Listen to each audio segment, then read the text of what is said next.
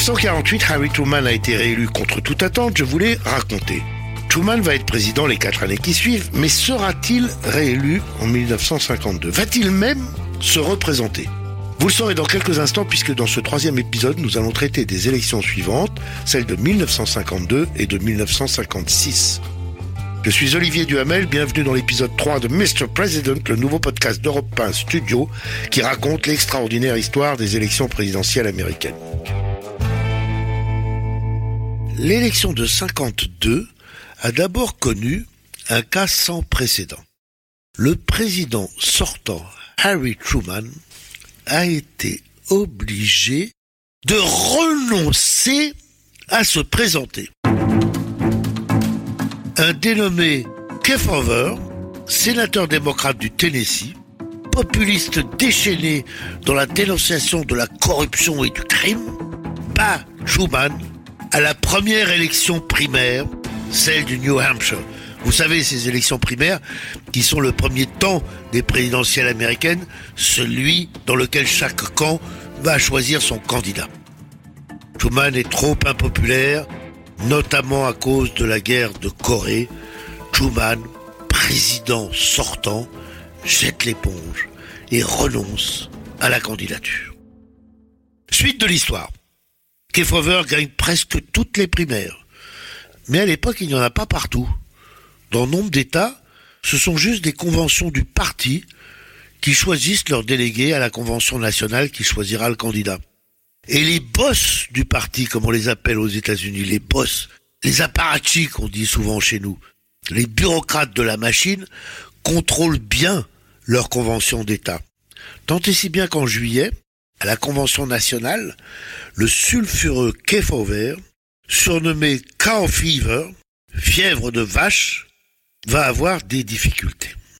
Certaines machines démocrates ont des liens avec la mafia que lui, Kefauver, pourfond. Il est donc écarté au profit d'Adlai Stevenson, gouverneur de l'Illinois et progressiste raisonnable. Stevenson est le type du démocrate issu de l'élite, un grand-père vice-président des États-Unis à la fin du XIXe siècle, un autre ami et conseiller, un autre grand-père, ami et conseiller du grand Abraham Lincoln, et puis lui, Adlai Stevenson, passé par les plus excellentes des universités, Princeton, puis Harvard. Adlai Stevenson est donc le candidat démocrate et pas Truman. Côté républicain les primaires opposent essentiellement deux hommes.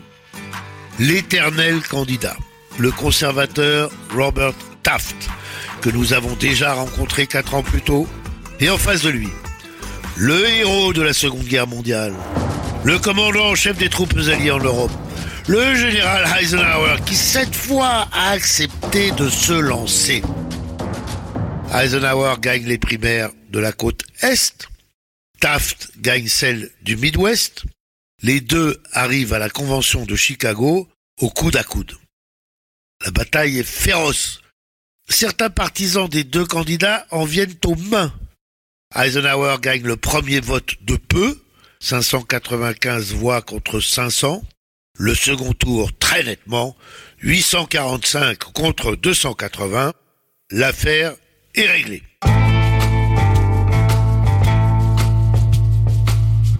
Commence alors la vraie campagne. La campagne pour l'élection, non pas du candidat, mais du président. Les Américains veulent le changement après 20 années de présidence démocrate. Une seule difficulté surgit pendant cette campagne pour les républicains.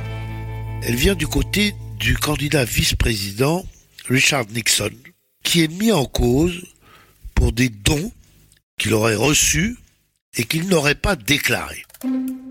Il répond par un discours resté célèbre, dénommé Checkers Speech. Dans un premier temps, Nixon démonte les attaques. Et puis, il parle d'un don précis. Celui d'un chien. Un chien dénommé Checker. On lui a offert ce chien. Et il dit qu'il ne rendra pas le petit chien parce que ses filles l'adorent Triomphe de Nixon. On ne parle plus de l'affaire des dons éventuellement irréguliers. Pour le reste, la campagne développe un tapis rouge pour Eisenhower. Surnommé Ike, les Américains adorent donner des surnoms courts à ceux qui ont des noms un peu plus longs. Dans sa famille, tous étaient dénommés Ike, au lieu de Eisenhower. Son grand frère Edgar, Big Ike. Lui, le général Douglas, Little Ike. Et le choix du slogan de campagne a été aussi simple que génial. I like Ike. Lors de chaque étape, les gens viennent voir Ike. Si possible, toucher Ike. 34 millions de voix pour Ike. 27 millions pour Stevenson. 55% contre 44. Ike est vainqueur dans tous les États, sauf 9 États du Sud. Décidément, they liked Ike. Leçon numéro 2. Un président sortant peut être empêché de se représenter tant il est impopulaire. Truman le montre en 1952. François Hollande subira cette rude loi 65 ans plus tard. Et leçon numéro 3, un slogan bien choisi peut faire gagner beaucoup de voix. I like Ike l'a prouvé. François Mitterrand le vérifiera avec la force tranquille en 1981. Le général Eisenhower est élu président des États-Unis, il préside quatre ans durant, et la présidentielle de 1956 répète celle de 1952. Même candidat, Eisenhower, le président sortant pour les républicains, Stevenson, le challenger d'avant pour les démocrates. Originalité, à la Convention nationale tenue à Chicago début août, celle des démocrates, pour créer un peu d'excitation, Stevenson, au lieu de désigner le candidat vice-président à ses côtés, a laissé ce choix ouvert au vote des délégués. Kefauver l'a emporté, mais il a failli être battu, vous savez par qui? Par un jeune sénateur inconnu hors du Massachusetts qui l'avait élu, un certain John Fitzgerald Kennedy. RAS ensuite dans la campagne. Ike l'emporte dans 41 des 48 États. L'Alaska et Hawaï n'ont pas encore le statut d'État. Et il triomphe avec 57% des votes populaires. Alors, quelle leçon tirer de la réélection d'Eisenhower et déjà de son élection d'ailleurs? Eh bien, la leçon numéro 4, un général vainqueur d'une grande guerre est un excellent candidat.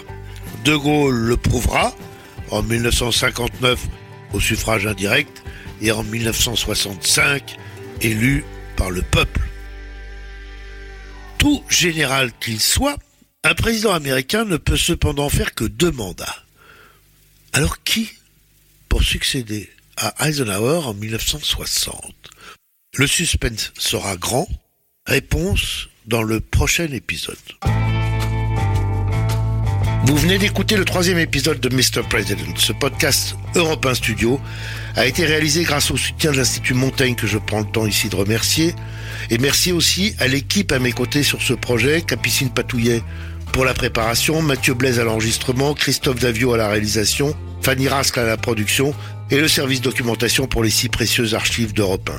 Si cette histoire vous a plu, vous pouvez vous abonner, c'est gratuit pour ne pas rater la suite, faire abonner vos amis et l'écouter sur Apple Podcast, Google Podcast, YouTube, que sais-je encore. See you soon.